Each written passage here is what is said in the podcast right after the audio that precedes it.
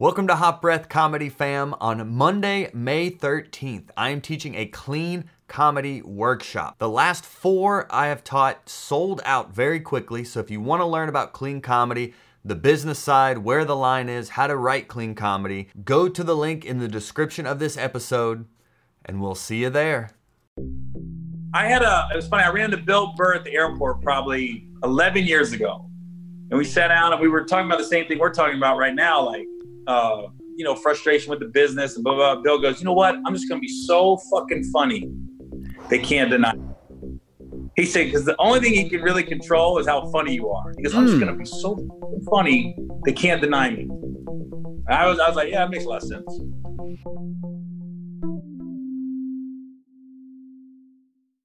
Hot breath. How we doing out there, hot brethren and sistren? This is Hot Breath, the show where you learn comedy from the pros. I am your host, comedian Joel Byers, so excited to bring an interview with you today with one of my favorite comics. Our whole mission here at Hot Breath is to cultivate the next generation of great comics. And this guy today has created his own path, created his own success, built his own audience. And that's what our mission is with comics that listen to this show, creating their own success. And this is going to be a blueprint on how you can all do that. And if you're fans of today's guest, this is going to be so behind the scenes of just how he has gotten to where he has, which is our whole goal with Hot Breath, giving you the best interviews about comedy with the best comics in the industry. We have now done over 300 interviews with comedians, so if you're a comedy fan or a comic, this is your new favorite comedy podcast. Welcome to the Hot Breathiverse. I'm excited to have you here. This Q&A actually took place in our Facebook group. So if you'd like to hear your questions answered on future Q&As, go into the show notes, click join our Facebook group, and we'll see you there. But now we will see you after the interview, because it is time, as there is only one thing left to do, and that is inhale a hot breath with Gary Owen. I gotta just jump right in here with you, Gary, because like I've started comedy here in Atlanta a little over 10 years ago. I've been known as White Boy Joel. Like, I've done the biker bars with Bo P. I've done the shady strip clubs with T Ray. Like, I never got booed at a gay talent show like you have, but like I've always just performed wherever I could get up. And especially early in my career, it was always just like the urban rooms. And one of my favorite pieces of feedback I ever got was from Rodney Perry, who I know you've worked with a lot. And he just told me, Joel Byers, you don't pander. He's like, you just tell your story. You don't pander to the audience. And that's something I noticed in watching you, is like there's just an authenticity to your comedy that I think is what translates through to like the audience, and people think you have to kind of dance in front of a black audience. But what I've learned, at least, is that as long as you're real and true, then anything flies. What's been your experience as the guru, the sensei here? Like, what do you find the crowds are like? Well, I think for novices and guys, especially white comics starting out, back when I started, we were going off Def Jam and Showtime at the Apollo. And so if you've never been to a comedy show with a lot of black people, it gives you the impression it's going to be rowdy as shit. You know what I mean? Right. Whereas, you know, I think black people just, they don't have any skeletons in the closet. It's just like, tell us your life and we'll let you know if we like it or not. Mm-hmm. And there's no like, I've never seen a black crowd get offended. Mm. That's the thing. Like the it seems like we're in this cancel culture. You ain't ever seen urban audience, a black audience, get mad because you said a certain word outside of the N-word as a white dude. Right. That you can't say. Mm-hmm. But as far as like talking about a special needs cousin or an overweight, relative or a feminine person, black audiences, they don't care, because they're like, yeah, I know that person. That's real life. I think more so with white audiences, we're in a stand. I've never seen it like in my career where comedians are having to apologize for jokes or something we said. You know, a lot of times they're sneaking these cell phones into shows and we're working a bit out and all of a sudden it's on the internet and you're like, dude, I was working something out there. That must be so bizarre for like you doing comedy over 20 years to see the evolution of comedy become like where comedians are almost afraid to like take a risk now or say something for fear of blowback. Well, I don't think it's like that in the clubs. I think live comedy is still, it's fine. People go there to hear the uncomfortable. But it's when somebody takes their phone out and puts it on the internet. But as far as like just going to a live show, it's rare you see somebody get up and get upset. Rare. And I've never seen a black person get up and leave because they were offended by a joke. I've seen black people get kicked out because they were heckling, but I've never seen a black person get. If you go on the internet and Google like people walking out of comedy shows, you don't ever see a black couple or a black person just walking out. Yeah, I mean, black people, they'll heckle, but they're not gonna walk out. You know. I did a club in Jacksonville, Florida, and like the only white couple in there was the white lady walked out complaining I was racist against white people. So that just shows where makes no sense. Yeah, it didn't at all. Especially like, yeah, I'm just like blonde hair, blue eyes, you know. We're like the too white to fail white, but yet we can still translate. But that's her.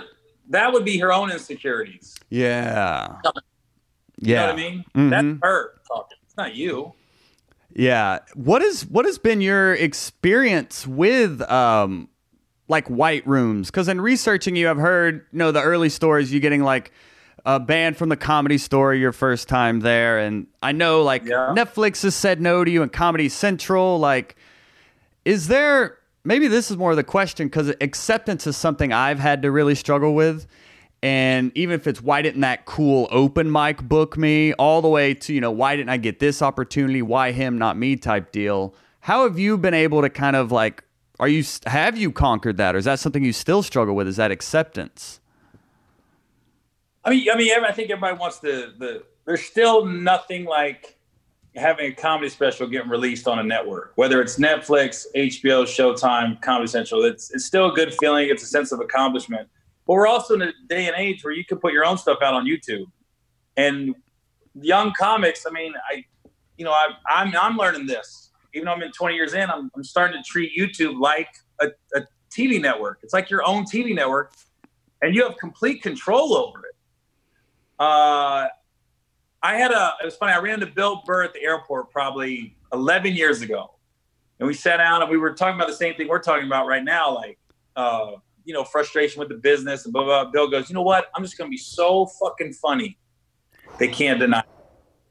He said, because the only thing he can really control is how funny you are. He goes, I'm just going to be so funny, they can't deny me. And I was like, yeah, that makes a lot of sense. Yeah, and that is something like we're talking about comedians can do it themselves now, and you self-produced 3 specials. Showtime picked up your newest one, but you were always like that DIY approach. But that hustle of getting funny first, like you driving 4 hours for 5 minutes and sleeping in your car, and that's like the grind part that I feel like comedians see. Oh, I can just do it myself, but you have to get funny first. You know, like one before the other type deal. Well, we're in a, you know, it's a different grind nowadays. Like I had Desi Banks on my podcast. Yeah, I've had him on here. Yeah, yeah. And we were talking about it, and I said, you know, the grind's different now. Now the grind is, you know, get up, get your phone out, and let's get with your friends and come up with a sketch, which is a grind in itself. You can just sit around and watch TV. You know what I mean? And then to edit it and put it out there, and you know, you're seeing a lot of these young guys with quality. Like program, it looks like they had a 4-camera shoot, and they're on their phone editing it.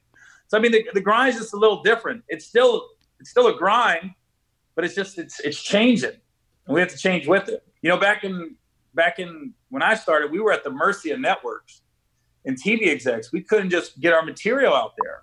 It just wasn't possible. There wasn't any outlets. Nowadays, you're not at the mercy. I mean, look at Andrew Schultz. I said, I text him all the time and I go, dude, you really inspire me by what you're doing. I said, and it's a matter of time for the networks come after him. And they're gonna have to pay top dollar to get him because he's like, he built his own studio. Yeah. He's got his own little talk show now. I know, it's incredible. So what are you doing? I know you have your podcast. What else are you self-producing, or what are opportunities are you seeing you're trying to take advantage of and that comics in general can start to take advantage of? Well, I mean, right off the bat, get as much stuff out on YouTube as you can and see what sticks to the wall, because, you know, YouTube is, they're paying now. You can get monetized. You get 1,000 subscribers and however many views. You can start.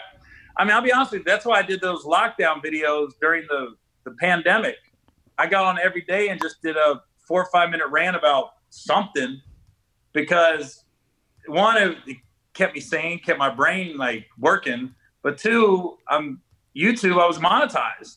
So it's money, it's revenue coming in when we're not on the road, you know? Mm-hmm. Are there any other ways we can monetize our comedy?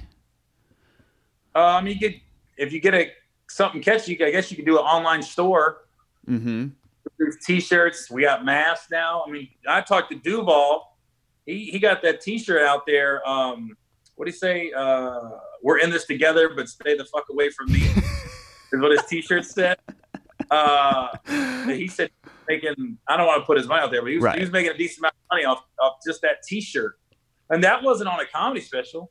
He just like put it out there on the internet, and people gravitated to it. You know, so there. I mean, there's ways. There's outlets. You seem strategic with your marketing as well of, your podcast, hashtag get some, your special, hashtag doing what I do. So then people go follow you and see what's true and what's not. Like, you seem to be mindful, even doing stuff like the Tekashi 6ix9ine thing on Breakfast Club. You seem to always be looking for a way to stay in the zeitgeist in a sense. Is that part of the strategy? Well, yeah, the Tekashi was random because I knew him, but I wasn't super familiar. And then he went on The Breakfast Club on Thursday or Friday is when he aired, because they air it the day after you record. I was coming on The Breakfast Club Monday. I was recording Monday, so it was going to air Tuesday.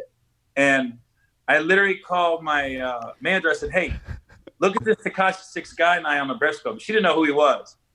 I said, he just said he's going to be the highest viewed interview they're going to have. I go, and it's happening before our eyes. Like, he's getting millions and millions. I go, can we get a tattoo artist or a makeup girl and make me up? I said, and I'm not going to tell anybody. I'm just going to go in as him. It was just timing. He went on 3-4 days before I did. Mm-hmm. And I just went, okay. So they found this makeup girl in New York that works in film and TV. And she got on the phone with me. We talked all weekend. I got to New York Sunday. She came to my hotel at 5 a.m. on Monday morning, did all the makeup, and then I was getting picked up at 8. So we got done about 7:45.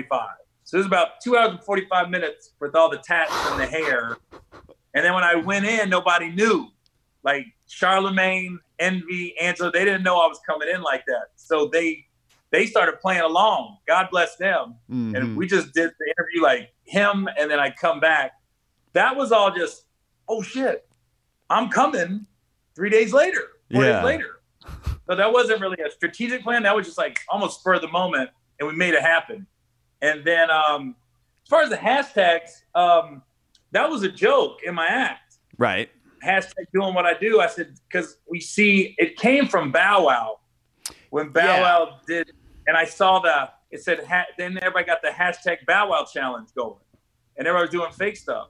So then I started doing shit on the internet, and I was saying like, yeah, just doing what I do. It started out as a little joke on the internet, like, yeah, you know me, I'm doing what I do, and I have bottles, or I'd be at some mansion or something lying. And then that's why I said, if you see the hashtag doing what I do, I'm lying. And I was like, I'm just gonna make that the title of my special, because I hadn't really seen a special with a hashtag. So I was like, I'll just do it like that. Yeah, that's why I was looking at, like, yeah, the marketing side of it, to where it is like, on one, it's a unique title for a special, but on two, it's going to make them want to go on social media and follow you, and it keeps you top of mind more than just watching the special. Now they're following you on social media looking for what you talked about type deal. Yeah, like I just did a post three days ago where I said I'm the new host of Wild 'N Out. I saw that, yeah. And I put hashtag doing what I do, and I was like, it let me know who saw my special and who didn't. Right. Because I can't believe how dumb people are. What do you think about the Nick Cannon thing? You saw him since, like, first, like, you were with him when he was 17, first open mic ever. Like, you've seen him since the beginning. What's your opinion on what's happening now? I don't know. I'm really, at first I thought he's fine, but I guess he made a post late last night of a friend of his committed suicide. Mm. And Nick said, you know, as I'm sitting here contemplating my own, like, demise, this happens. And so now I am a little concerned about his mental health and where he's at. I really don't know. I mean, I don't know. I hope he's all right. It just goes to show you, man, this entertainment business, you can have a lot of money, a lot of girls, a lot of guys, whatever you're into. But sometimes it's still your happiness doesn't come from that. It's, you know, we're comedians, entertainers, we're a bunch for those that aren't. I mean, we're not always on. We're an odd group. Yep. Because, you know, you look at, like, Robin Williams. Yeah. I mean, who would have thought that guy would commit suicide? And Richard Jenney. Who would have thought that guy committed suicide? I'm just like, you just never know what people are going through. Never know. What are some of the struggles that you have to overcome? I don't know. Like, sometimes, like, I hate comparing myself to other comics. Or I'll see a comic selling more tickets than me, and I'm like, wow. But I've learned to, like, take a step back. I don't run to social media if I have an issue with something or I'm going through something. I go, okay, is it worth it to really post this? Because I've realized a lot of things are in your own head. Well, I'll give you an example. When we were shooting the first Think Like a Man, you know, he's the top dog, stand-ups, right? So he invited all the guys out to come see him at the Laugh Factory, Jerry, Romney, Ely, and Terrence. But I didn't get invited. So we go to set Monday, and everybody's talking about last night at the Laugh Factory, and I'm going, what? And they all got pictures on, like, Twitter and stuff, and I'm like, what? And then somebody said, Gary, why didn't you go? I go, I didn't know anything about it. And then Kev literally just goes, you ever feel like an asshole sometimes? But I think it was just, I'm a comedian, and he just assumed I would know about it, or I just hang out at comedy clubs. It wasn't personal. Yeah. But in the moment I found out, I was like, dang, what's wrong with me? You know what I mean? Here I am, a grown man, worried about what some other dude is talking about and feeling left out when I really shouldn't have. It really wasn't a big deal. It was just one of those things, probably out of sight, out of mind. Yeah, I probably should invite you, but it was, a lot of it was in my brain too. Yeah, I think that's good for comics to hear, though, that even someone at your level even has to deal with, all right, stop comparing myself to someone else, or like, well, this isn't some conspiracy to hold me down. This was just circumstance. Like, even someone at your level still has to remind themselves of those realities. And I would tell comics too, like, don't rush to social media if you feel like you have somebody's having an issue with you, or you have an issue with them. Mm-hmm. I go, because I've said it numerous times in the past, you don't know what's going on behind closed doors with these studios and networks, and your name can be getting tossed around, and then you say something about somebody attached to that film, and all of a sudden you're not in the running anymore. It's like, man. I've seen it happen a few times. I'm not going to say names, but I've seen people like, we were about to hire this person, and we're like, don't want to deal with that. Dang. But even like you for Think Like a Man, didn't they cut you out of the movie poster? Weren't you like, they kind of, that wasn't, they kind of squeegeed you out of a few things. Is that? No, that was funny. It's almost funny. It's funny now. Because my manager was really upset. And I never even saw the poster, really. She goes, you're not going to believe this. And I was like, what? And then And so Will Packer, the producer, called me and said, I heard you're upset. I go, I haven't even seen it. And then he goes, oh. He said, well, let me tell you the process we were doing. We wanted all couples. And then, of course, Kevin, we never really met your wife in the first one. So I wasn't tripping. Yeah. I really wasn't. It's almost like a joke now. Every time somebody posts it, I'll splice myself in. Or I'll act like it's on their thing. But in the end, you're in the movie. You know, nobody really remembers the poster. You're in the movie. Right. You know? Yeah. But and then, honestly, my part was probably the smallest of all the guy characters, the core six. Because you never got to see my relationship until the second one. Mm-hmm. So I was watching the movie, and I think I don't know why I timed it one time. I literally disappeared for 38 minutes of the film. Like, you timed it? You didn't see me. I don't know. I'm bored. I get bored. I go, okay, I haven't been on a while. And I was like, you know, on my DVR, and I go, there was like a 38-minute pocket there. I wasn't in it. Hilarious. You get bored, man. That's hilarious. I've got to ask, before we jump into some of the viewer questions, like, I mean, you've worked with everyone, first off. And that was my favorite. I loved, you did a podcast with Theo Vaughn, and he like asked if you worked with Cat Williams, and you're like, dude, trust. I've worked with every black comic. You're just like, what? That lets me know there's a huge divide between mainstream and black comedy. It's so wild. Because I watch Rogan's podcast also, and he had no idea that Kevin, Dave Chappelle, Chris Rock, and Eddie Murphy had dinner like 2 years ago, and they posted on social media, and everybody's like, wow, that's an iconic dinner to get everybody together. And for some reason, Dwayne Wade and Gabrielle Union was there. Yeah. But Joe had no clue. And sometimes he'll have like black comics on his podcast, or like when I was with Theo, it's like they really are not in that world. You know, at all. And I was like, how did they, and I'll be watching, like, how did they not know that? Like when Theo asked me, have you ever met Cat Williams? I go, we open mic. I know when he was Cat in the Hat with one tooth. And he had the furry Kango. And he had the Biggie joke. He ended his show with the Biggie joke. And I'm like, do I know him? Yeah. We're from the hometown. We're both from Cincinnati. I was taken back. What is that divide? Because I mean, I've noticed it too. I mean, coming up in primarily the urban side of comedy, and I can perform on both sides. And like, if a joke works on one side, not the others, I kill it. Like, I want to make the comedy universal, but I have noticed. I mean, it's like comedy and church are the two places that are still like super segregated like that. I don't know. I always tell comedians, like, you don't choose your audience, they choose you. Mm. You don't choose them. You just go where people, anyway. And I also think a lot of times white comics they're a little intimidated by an all black room. So they're like, I don't even want to do that. But like you said, if you're yourself and you're authentic, yep. I saw Sebastian Maniscalco rip Fat Tuesday one night, rip, and it was just Sebastian. Mm-hmm. And this is probably, I bet you 14 years ago.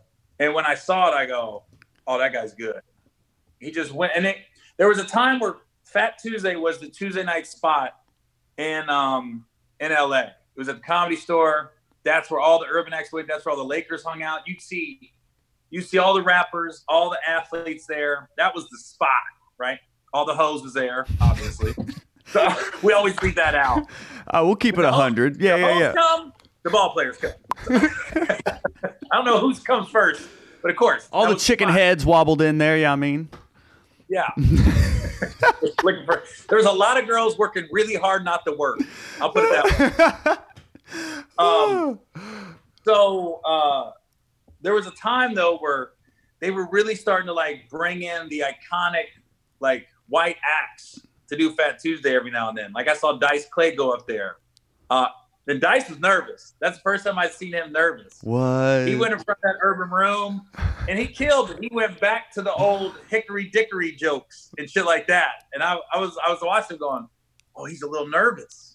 You know what I mean? This isn't his audience. Mm-hmm. Like, they announced him, and it was like this, but it wasn't like what he's used to. Yeah. You know? But listen, he did fine. It goes both ways. Judd Apatow saw me in Nashville and in front of my fans, my audience, and I killed. And then he does this charity thing at the Largo on La Cienega all the time. Any charity comes up, he does these big events, but he brings in like Sandler and just, you know, David Spade. He'll bring in Beck, or like Eddie Vedder will come jam out. He does these crazy shit at the Largo, but it's all for charity. So he asked me to go up one night, and it was not my audience. Uh-huh. It was the yuppie, white California, and I had to go last after Sandler. And I go, what? So I got there, and it was, I got a picture of my Instagram. It was Norm McDonald. What's the guy that, God damn it. He's, I don't know what his ethnicity is, Indian or something. He just did the movie on Netflix with Issa Rae. Kumail. Yeah. Yeah, I'm sorry. I brain farted. No, you're good. Kumail was on the show. Adam Sandler, Judd hosted. One other guy, and I thought I'm first when I got there, and Joe was like, "No, you're gonna close it out." I go, "What?" And then Adam goes, "I'm just fucking around. I'm just gonna do a couple goofy songs and shit, dude." It was like watching the crowd reaction was like watching Jordan and the Bulls play, and then right after that, a JV high school team came out. Right. Like they went ballistic when Adam got announced, right? And of course they were with him for his goofy songs, and I came out there, and it was great because I got him. It just took about 10 minutes, but then I brought him like into my world. Right. But it wasn't like the same reaction as an urban audience, but it still was fine, and everything was cool in the end. But I was just thinking, man, if that would have been 15 years ago, I would have freaked out. Yeah. But now I'm like, okay, the first 10, just chalk it up to the game, because they're coming off the Sandler high, and I got to bring them down and then kind of bring them into my world and stuff. So that's so important for like comics to, yeah, a lot of times if you're following someone that kills, especially like just use an example from the urban world. If you follow a comic that does a bunch of music cues and closes with some big audience interactive dance, and then you got to go up there, you know, you got to remember. You can tell you've been in Atlanta. That's an Atlanta. It's like when I think comedians like open mic and coming up. Yeah, I think in my what I've seen, Chicago has the strongest as far as just comedy and jokes. Like a lot of guys you haven't heard of, like well, that's really good. Atlanta, I think music bits. I think if you're on a show in Atlanta at a comedy club, who's ever gone before, if you got two or three guys going before you, somebody's doing some music bits. Trust me. But here's what I do. I don't come out. I say, if you try to close with a music bit, and I've learned this over time, and then try to bring me right up, I'll wait a minute, 2 minutes. I'll just sit in the green room, and they'll walk in there, yeah, you're up. I go, I know. I'll be up in a minute. I'm going to let that audience breathe. Yeah. You know what I mean? That's smart. Yeah, it's letting the audience, like you said, following Sandler and then letting the audience pick up on your pace. I think a lot of younger comics try to match the pace of the comic before them, but yeah.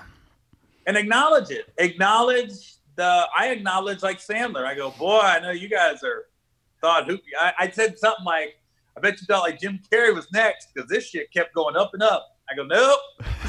And I said, I even said, I'm really famous with black people. And we only have two mixed people here tonight. And there was like two mixed girls in the audience. I go, so fine, I got one fan here. Hilarious. And because the mixed girls knew me. But you just gotta acknowledge what's going on around you. You know, but that comes with time. Don't try to just go like, oh, this is my best joke, I'm gonna hit it. But I think you're right. We try to match the energy instead of like letting the audience take a breath. Take a breath. Yeah. I love it.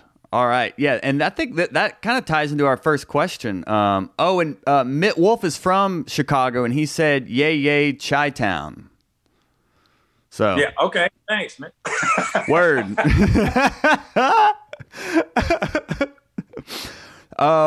Bobby J said, all this goat talk right now got my head spinning. Cool. Goat. Yeah. Goat talk. Well, you worked with a sheep back in the Dizzy, didn't you? Who? Didn't you work with sheep? You had a summer job where you were working on sheep something? Oh, yeah, yeah. the lambs. Lambs. Oh, okay. The lamb co-op. Yeah, no, I think it was sheep. Was it sheep co-op or lamb co-op? It was, I was in an FFA in high school, Future Farmers of America. Uh-huh. And I worked at a strawberry farm my summer going into my sophomore year of high school. So after my freshman, sophomore. But I also, there's anybody that was in FFA that didn't live on a farm, they had a, okay, sorry about that. Somebody's calling. They had a sheep co-op. Yeah, it was sheep, one lamb. You're right. Oh, sheep. Nice. Yeah. All right. And I was so mad because I raised 6 of those sheep that summer while I was picking strawberries. So I'm the one that was feeding them, bathing them. I sheared them. So it wasn't a goat, it was a sheep because goats don't get sheared. Uh-huh. So the sheep, I sheared the sheep, and then we go to the fair. And the other 5 kids that didn't have sheep, they all just, we like drew numbers out of a hat. Dude, I picked like my number was the most malnourished sheep. And when you're showing sheep, the sheep's here, and the judge is doing, he does this type of shit. And you can't ever be on the side of the judge. So when he's there, he's always got to get a good look at the sheep. Can't ever be blocking the sheep. And I remember just thinking, God, he's like frowning at my sheep, man. And then one of the sheep got like 5th place in the county fair, and I was so pissed because like I raised that sheep. I go, that chick had nothing to do with that fucking sheep. That was my sheep. I wanted that 5th place ribbon, man. She didn't shit. I love how personal you still take it. You're like, man, that was it. That was my big break. That was my sheep, man. I was looking at her like this. So in bringing in some of the young comics watching here, I think this is a good one to start with here. This is from Amanda O, asking, how did you find and refine your comedic voice? I mean, you kind of, every comic's different. It just has to be organic. You just, the more you get on stage, the more you find your voice, the more you find your cadence, your delivery, what's working for you. It's almost like if you ask a comic, how did you make it? Or quote unquote make it, or where was your big break? Every comic's going to give you a different story. It's just, stage time is the key to all this. That's why I say, don't take comedy classes. When people like take them long 5-week comedy classes, I'm like this. The only way you get better is to get on stage. Yep. That's the only way. You know, that's it. Yeah. You can take a class like how do I structure a joke or write a joke, but in the end, it's just stage time. Everybody's different. Yeah, I think it can help with like learning techniques and taking off the learning curve of actually learning how to write funny stuff. But you've got to take it to the stage. You won't be funny in the mirror. You've got to learn the language on stage. That's it. It's the only way you get better. Yeah. What was there a breakthrough where you were like, oh, I think I'm starting to find my voice? Was there something where it started to become a little more relevant to you? Right off the bat, I knew I was the best. I'm just kidding. Facts. I mean, as soon as I said hello, what's up, San Diego? I knew it was out. Well, that not the first time it didn't go that well. It could have. If the comics would have shut up. Right. I don't. Was there ever a time? You know, it really was. It was. So I bombed the first time in San Diego at the La Jolla Comedy Store, and then I couldn't go up anywhere. I was like, where are these? Where can I go up? And some black guys I was stationed in the Navy with was telling me about all these urban spots I could hit up if I wanted to do stand up. But I do remember, I went up that first time in La Jolla, and it didn't go well. And then the next time I went up was at a karaoke bar called El Torito in San Diego. And they did stand-up on, like, Tuesday or Wednesday night. They did karaoke on Tuesday or Wednesday night. But it was an urban karaoke night. So I convinced the guy that ran it, like, I'm a legit stand-up. Like, this is what I do. And he was like, all right, well, if you want to come up, man, I'll give you a slot. We'll just tell people you're not singing. And I did a lot of the jokes I did in La Jolla, and they worked. And I went, oh, okay, I got something here. But I think that was the moment I was like, and I probably did 4 minutes tops. Mm-hmm. But every joke hit, and I was like, oh, okay. But I remember there's that moment at El Torito. I go, okay, I got something here. I got something. What is like your worst bomb, like worst boo story? Like what is the one you'll just never forget? I know I remember hearing one about you bombing at New Faces, but like there's got to be a deep one in there of like out on the grind of the road or something. New Faces hurt a lot because there was the Montreal Comedy Festival. As far as like, I felt like it was a missed opportunity was New Faces in Montreal. Because I didn't listen to my gut on that one, because I had been doing, I've been doing like the same 5 minutes for a couple months. And I was like, okay, I got the 5 minutes. That's quote unquote going to get me the deal or the TV show. And we get to Montreal and I'm the first comic on the first New Faces show. And it's like 6 PM and there's daylight coming in. It wasn't a good stand-up setting. And I looked in the audience and it was just old and white. Like, I'm not lying. I saw one with blue hair. I'm not like women old and blue hair. I saw one. Uh-huh. And I went, oh shit, they're not going to get my jokes. So I'm pacing backstage. I'm like, okay, my wife was my girlfriend at the time. And I said, I'm going to switch my act up. I'm going to do some shit for this audience. And she goes, oh, okay. So she went and told my agent at the time. And he came backstage and said, don't change your act. And I go, huh? He goes, I got agents out here. I got network execs. He was like, they just want to know your point of view. So don't worry about the audience reaction. They just want to know your point of view. And I was like, I don't know. And then I went up there. I listened to my agent at the time. I didn't get half a chuckle. I didn't get a smile, right? Uh-huh. And I'm going, and I got off stage. And my hotel was about 2 miles away. And I went out the back door and I just started walking. And my girlfriend, well, my wife, now she's my wife, my agent goes, hey, there's some network execs that want to talk to Gary. She goes, he already left. He's gone. And I walked back to my hotel. I remember sitting there and she caught up with me and she was walking like 20 feet behind me. And I was just like, I don't want to talk. I don't want to talk. And then I get back to the hotel. And I had a day off before I could go up again. And I didn't go to any parties. I didn't go to any of the shows because I thought they was going to say, like, that's the guy that bombed. Mm-hmm. That's the guy. I come back 2 days later. I found out everybody bombed. Everybody bombed on that show. I went, what? And I was thinking, well, they couldn't have bombed as bad as me. But I go back, and that's the first time I'd seen the other 7 comics on the New Faces show that was with me. There was 8 of us. And they're all complaining about 2 nights before. They go, man, that audience sucked. They really sucked. And I was like, what? But I still don't feel that's an excuse. I feel like I could have got more out of that set and probably had more heat on me coming out of there without that. But it ended up working out. I ended up getting a TV deal with Quincy Jones out of that weekend because what happened was I went up the second night, New Faces, and I did a different 5 minutes. This time I listened to myself, and it was better. Then Guy Torrey missed his flight, or his flight got canceled. He couldn't make the urban show, so they asked me to do the urban show, which was my ball. That was home for me. Right. I did the urban show. We did 2 shows that night. So the first show I did clean, the second show I did dirty, and I did it on purpose. And I did 2 different sets. So I went to Montreal. And I did a total of 20 minutes, but I did 4, 5 different acts, sets. And Quincy Jones, I did not know this, was at every one of my shows just by chance. And he said to me, he goes, I got a deal out of it because he goes, out of everyone I saw this weekend, he goes, you adjusted. He goes, and you kind of made a comeback. You figured out, oh, what was going on and what I need to do. And because then my second night, I didn't even worry about a point of view at the New Faces. I just did shit I saw in Montreal. And I got the crowd, like, build a rapport with them a little bit. So that's how I got my deal with Quincy. Dang.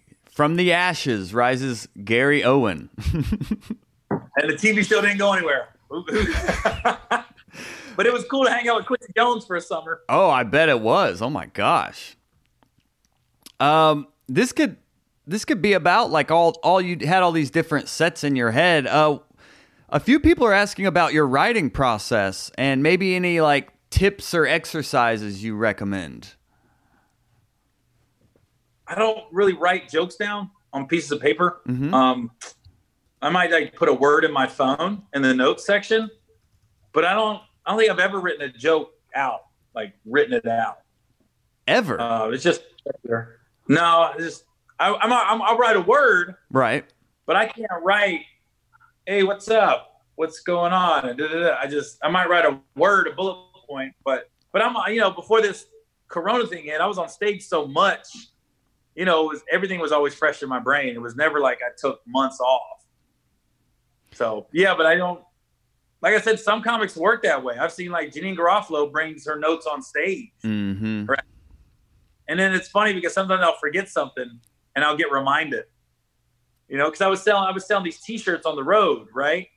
And one lady came to my show a couple weeks ago. I haven't been on the road in a while. And she was wearing one of the shirts. And I go, oh my God, I forgot about that joke. I completely forgot about that joke. Do you record your sets and review them or anything, or just? No, I hate watching myself. Right. I hate it. Stand up, I'll be like this. It's just like I hate going to stand-up shows now. I hate going to comedy clubs because I see a mic and a stage. I want to get on it. I don't want to watch somebody else do it. Yeah, I feel so you. I'm sitting there just. I'm just nervous energy the whole time. I'm like, I want to move around, and I can't just sit there and enjoy it. Yeah, just goat-ish we're talking right now. So everyone asking about his process, he's just born with it, you know? Right. That's it. Just natural. Yep. Here's one about acting from Alex Wren. He says, I see so many actors are... do you recommend comedians take acting classes, and does one help the other? Like comedy and helping acting and vice versa. Oh, yeah. I think you definitely have to take acting classes in the beginning for sure. Mm-hmm. And just to freshen up sometimes. But like I was talking, I think one hand feeds the other. Like, I think I was talking to Michael Ealy about it, and he goes, you know, comedians, he goes, he's kind of envious of us on set when we're working on films because we're kind of fearless. Like we'll ad-lib something and see if it works. And if it doesn't, we're like, fuck. We're like a lot of actors just stick to the lines.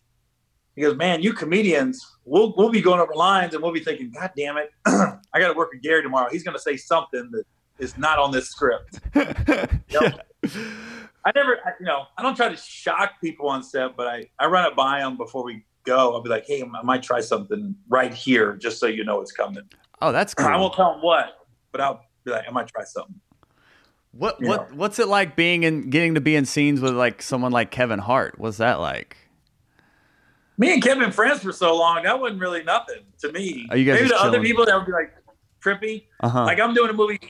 We were shooting a movie right when the pandemic hit, and I got to finish it whenever they let us film again. But I was doing with David Koechner, who I'm a big fan of. Yeah. And we got a lot of scenes together, and he's a dick to me. And I was like, I was really enjoying and learning from him. I was like, oh, now I get it.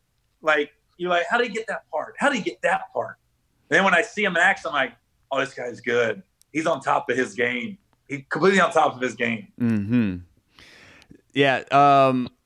And this one takes it back to the beginning with Kari Dotson asking, starting off in comedy, how often were you performing in a week? And did you use the exact set, or would you switch a joke or two around with that set? Oh, I think in the beginning, you're doing the same 5-10 minutes mm-hmm. every night. It's like verbatim. I remember the first time I saw like a headline and act, like a guy went up and did an hour, and I was like, what the fuck? Like in person, I was like in awe. I was like, holy shit, this guy's the greatest comic in the history of comedians. He just did an hour. Yeah. And it was good. And I can't tell you who the guy is. I don't know. But I think most comics in the beginning, you just got your 5 or 10 minutes, man, and you just getting that perfection down. And then how do you have any tips for a comic looking to kind of, maybe they have that 5 or 10 minutes? What's the next step after you get that 5 to 10 minutes? Like I said, it's just stage time. Just stage time. And don't, yeah. I'll tell you what, we get so caught up in audience reaction where we don't realize, like comedians, like when we're watching somebody, especially me, I don't give a shit if the audience is laughing or not when I'm watching somebody like opening for me or something. I'm looking at, is this guy original? Is he like bearing his soul on stage? Because it's almost like what Chappelle said on his last Netflix thing, the 846. He goes, I got some pussy jokes. I was like, those are easy. You know, like, we'll be like, who likes getting their dick sucked? I go, everybody does. Mm-hmm. Gay guys and straight guys, everybody's getting their dick sucked. Mm-hmm. That's an easy one. But when you're up there and you're doing something that I haven't seen, or you're talking about your family and or your kids or whatever, and it's original, I don't care if the audience is laughing or not. I'm like, okay, I can work with that guy.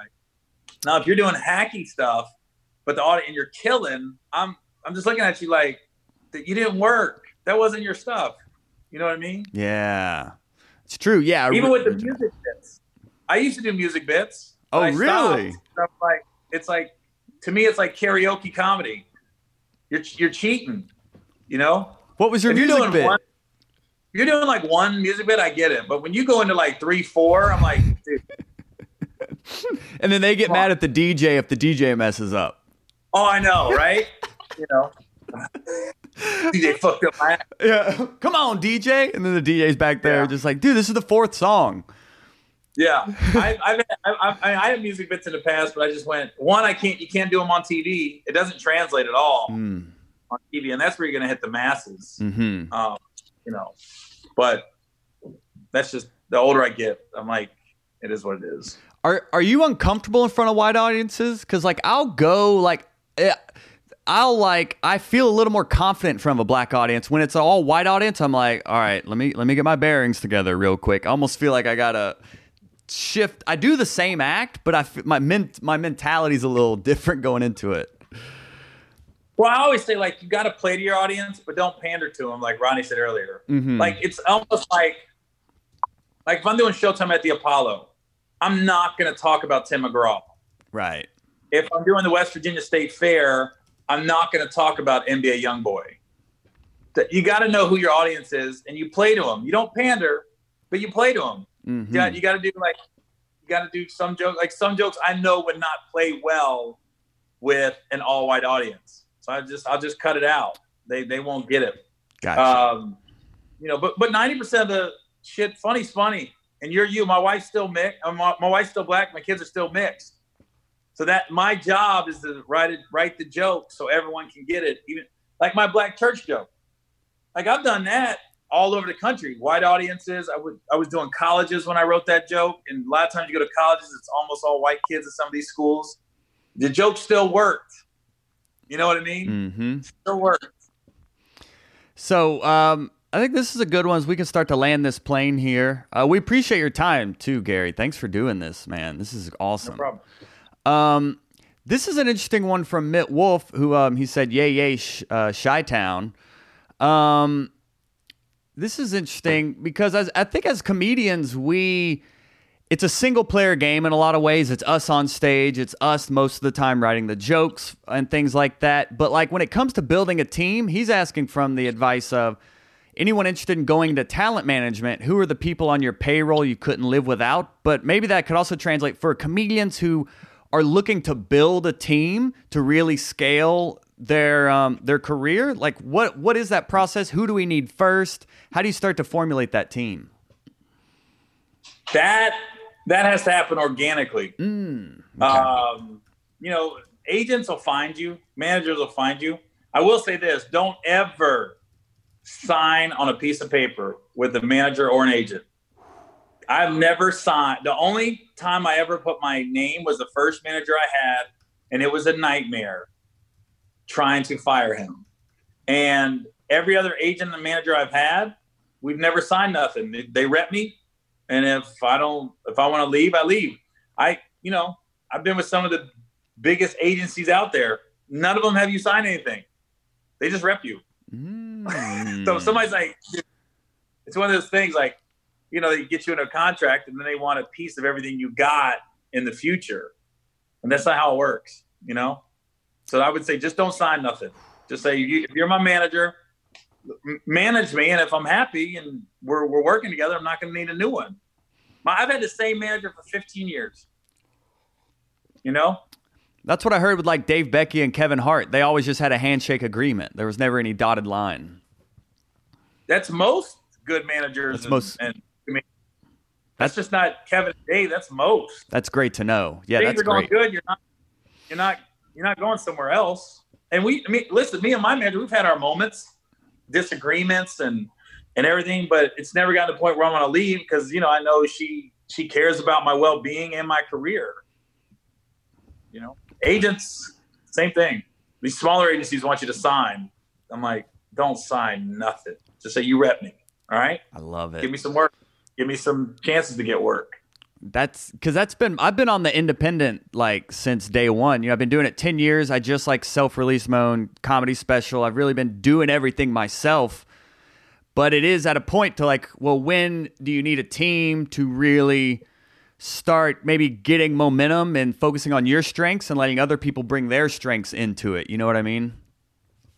And find people you like working with. If you look at bring up Desi again and King Batch and some of these YouTubers, they're just working with their friends, I bet. They all know how to, everybody has a trait. He's talent. He does good in front of the camera. This guy's good at editing.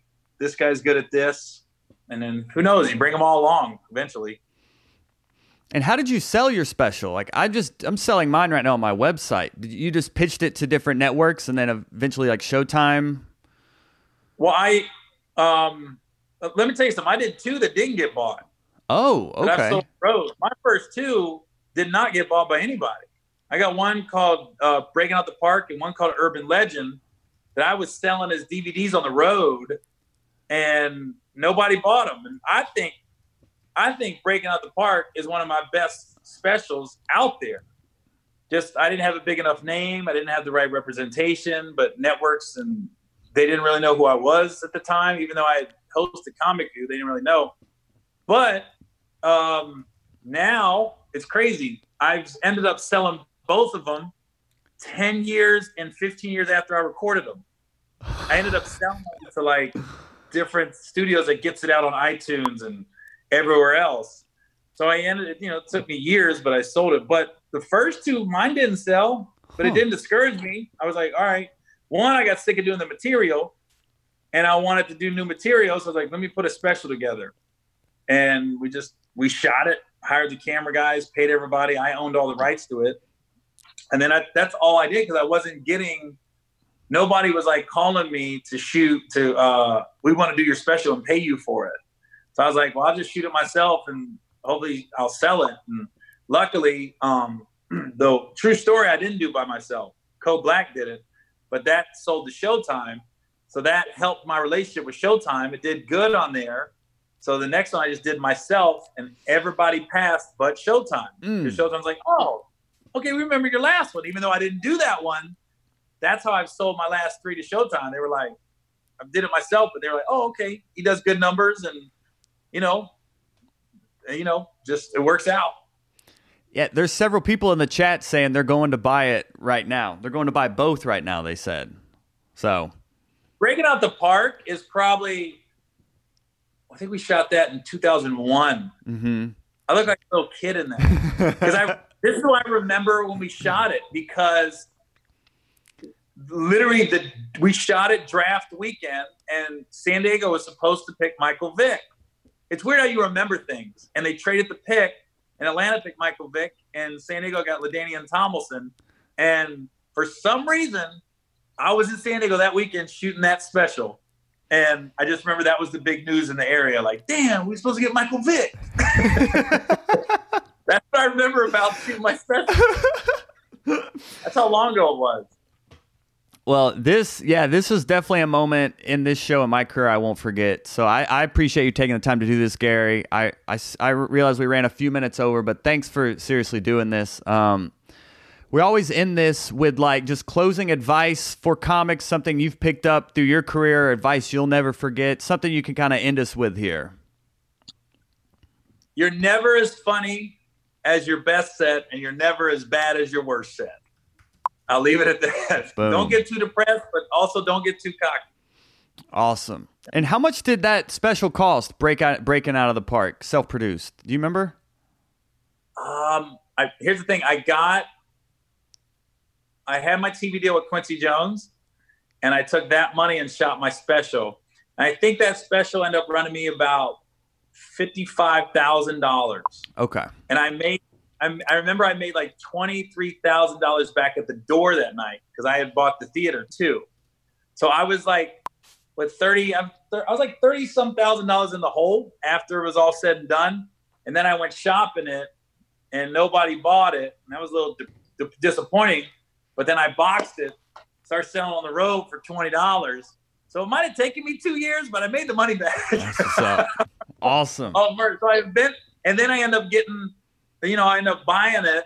Somebody ended up buying it for more money than what I paid to make it. Granted, 16 years later, but it ended up working out because I had it and I owned it. The come up, as they say, kids. People are saying, thanks, Gary and Joel. This was great. A lot of people very complimentary. Is there anything you want to promote that we can put into the description of this show for people to go check out? I got a Netflix movie coming out September 29th with Michael Jai White called Welcome to Sudden Death. It's a remake of the Jean-Claude Van Damme one. Okay. Sudden Death one. I haven't seen it. I don't know. That's like my first lead. Like it's me and Mike. That's awesome. It's like a rush hour. So we're like, it went from an action movie to a buddy comedy because I just started wilding out on some of the scenes. Yes. Just make it exciting. Funny. Even though I'm getting shot at and about to get murdered. So that's probably next. And my special, I got specials everywhere. I got them on Hulu. I got them on Amazon Prime. I got them everywhere but Netflix. Not that you're bitter or anything. No, it is what it is. There's nowhere you get bitter as long as you get them out there. Facts. Facts. And go listen to his podcast as well. Get Some. That's a good one as well. Yeah. We got coming up this week. We've got Romney Malco, the last Think Like a Man cast member. Oh my gosh. Yeah. I got Russell Peters. I'm recording him this week, and Lunell. Those are the three I got because we record them in advance sometimes. Right. Of course. Yeah. I'm recording three this week. So those are the three. Those will be the next 3 weeks. Yeah. I had Lunell on a week or two ago, and Kev hadn't gotten back to us yet. We're going to get Kev real soon though. Kevin Hart? Kevin Hart. Oh, sorry, we're on Kev name basis. I still call him Kev the Bastard. Great. Let me tell you, when I started my podcast, I was worried. I was like, damn, I don't, if people say no, it's going to let me know how people feel about me. Right. Everybody said yes. I was like, thank God. That's awesome. Everybody, because, they're not getting none out of it. When Tiffany does it, when Kev does it, they're not getting anything out of it. They're basically doing it for my sake. Yeah, that's why I'm so grateful you did this, because you didn't have to do this. It's your afternoon just hanging out. Yeah, you definitely didn't have to do this, so I appreciate it. I was late. I blame the sauna, man. I was like, damn, I know I'm supposed to be doing something today. No, I'm glad you were getting you're getting your mind right for this. You're getting the toxins cleared out so you could be hot on hot breath here. Well, you try to come up with a lie. And I've done realize in this business, just tell the truth. Dude, I messaged you. I go, I brain farted. Fuck, I'm sorry. I'm just glad you got back, because I was in the group like, guys, he may have forgot. I don't know what happened. And they're like crying. I mean, it's all good, though. I knew. I was like, we're going to cross paths, Gary. So we're not going to get curved now. Yeah. But yeah, thank you so much for your time, Gary. Enjoy your show tonight. And I'll let you know when this is out. Okay, man. Appreciate it. My man. Thanks, Gary. Thank you. All right, bye. That's it for Gary Owen, Hot Brethren and Sistren. Thank you so much for tuning in and supporting our mission of cultivating the next generation of great comics. If you want to get involved in that mission, go join our Facebook group. We are doing weekly Q&As with comics like Gary. We do Zoom shows. We do a daily writing club and so much more.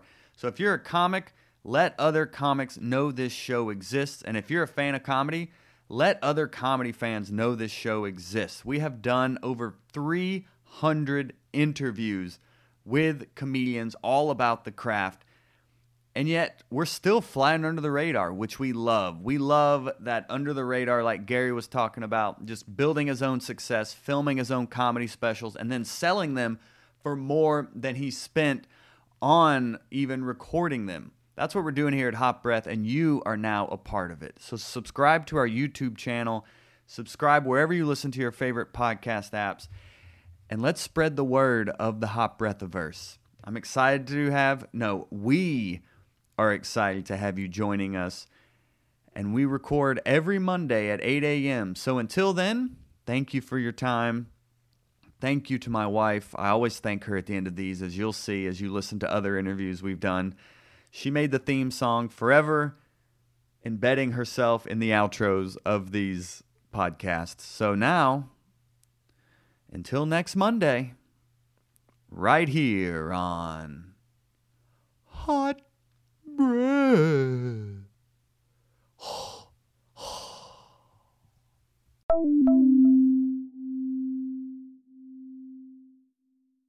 Breath.